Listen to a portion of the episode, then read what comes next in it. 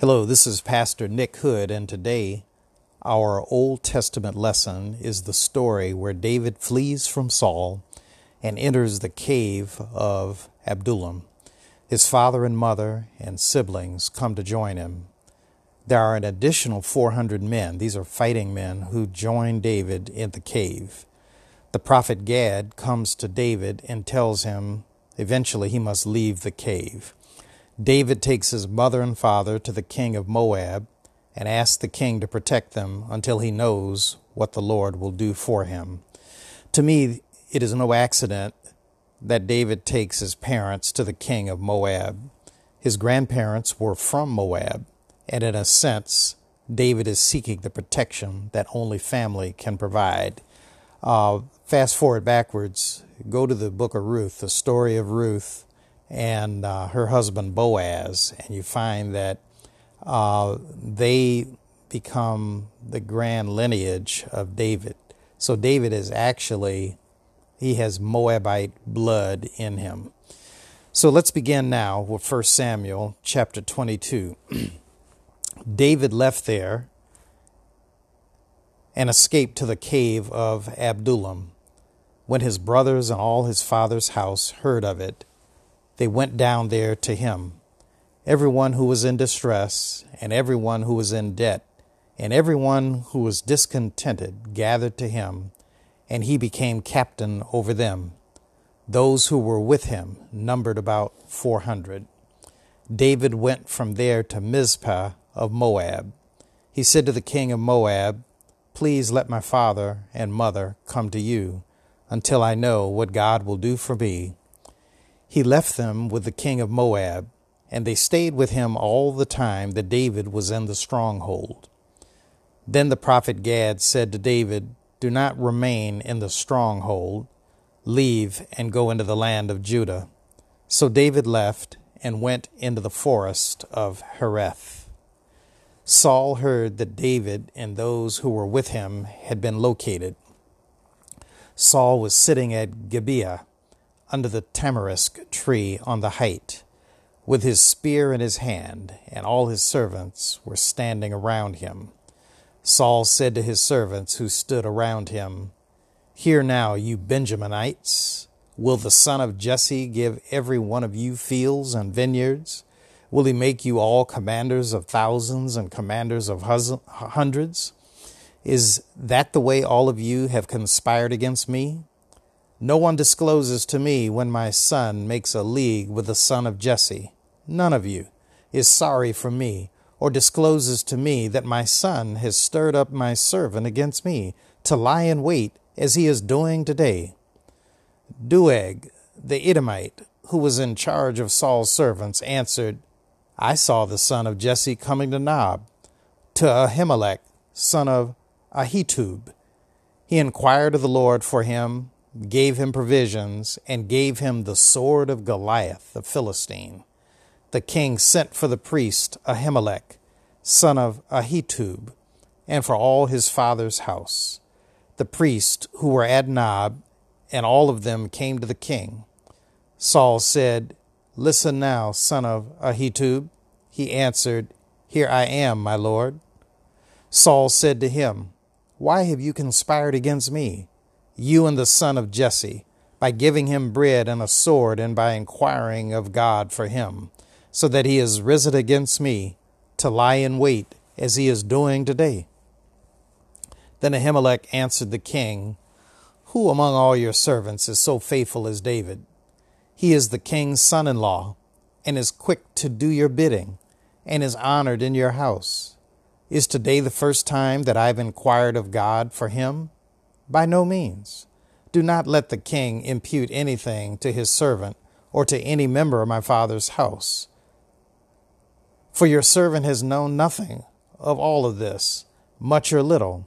The king said, You shall surely die, Ahimelech, you and all your father's house. The king said to the guard who stood around him, Turn and kill the priest of the Lord, because their hand also is with David. They knew that he fled and did not disclose it to me. But the servants of the king would not raise their hand to attack the priest of the Lord. Then the king said to Doeg, You, Doeg, turn and attack the priests.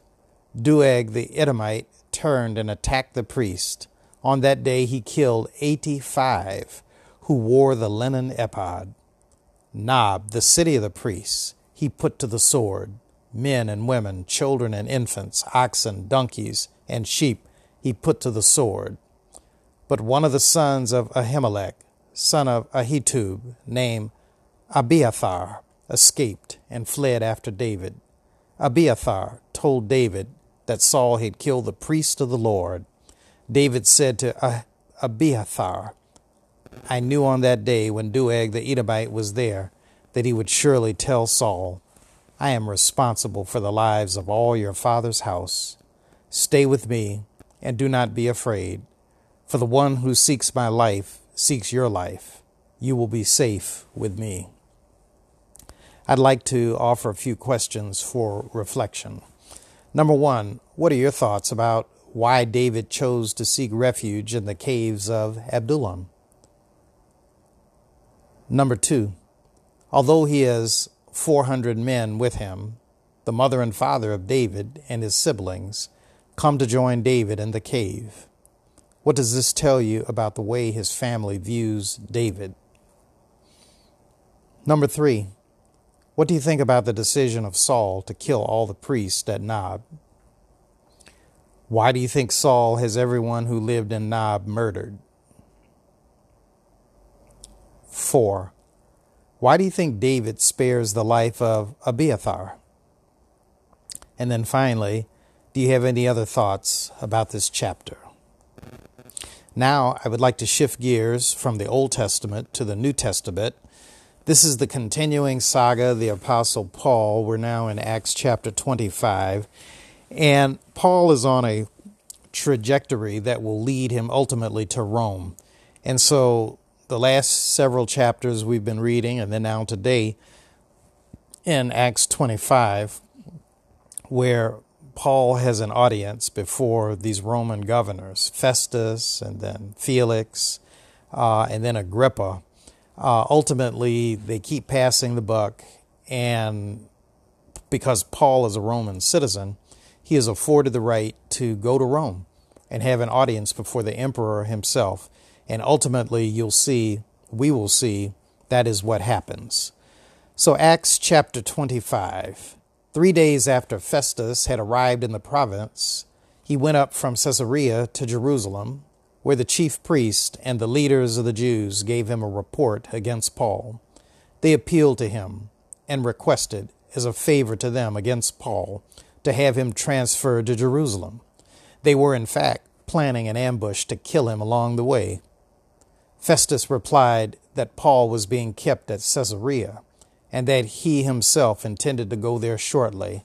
So he said, Let those of you who have the authority come down with me, and if there is anything wrong about the man, let them accuse him. After he had stayed among them not more than eight or ten days, he went down to Caesarea. The next day he took his seat on the tribunal and ordered Paul to be brought. When he arrived, the Jews who had gone down from Jerusalem surrounded him, bringing many serious charges against him, which they could not prove. Paul said in his defense, I have in no way committed an offense against the law of the Jews, or against the temple, or against the emperor. But Festus, wishing to do the Jews a favor, asked Paul, do you wish to go up to Jerusalem and be tried there before me on these charges? Paul said, I am appealing to the emperor's tribunal. This is where I should be tried. I have done no wrong to the Jews, as you very well know. Now, if I am in the wrong and have committed something for which I deserve to die, I am not trying to escape death. But if there is nothing to their charges against me, no one can turn me over to them I appeal to the emperor.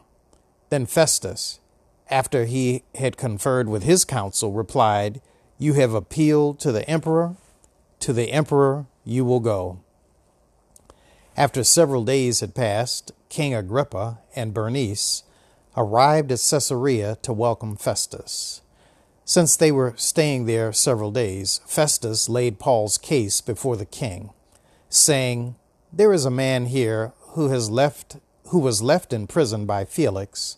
When I was in Jerusalem, the chief priest and the elders of the Jews informed me about him and asked for a sentence against him.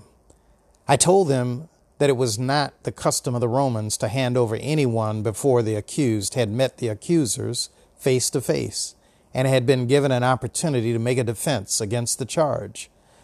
So when they met here, I lost no time, but on the next day took my seat on the tribunal and ordered the man to be brought.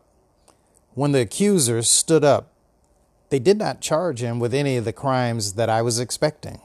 Instead, they had certain points of disagreement with him about their own religion and about a certain Jesus who had died but whom Paul asserted to be alive.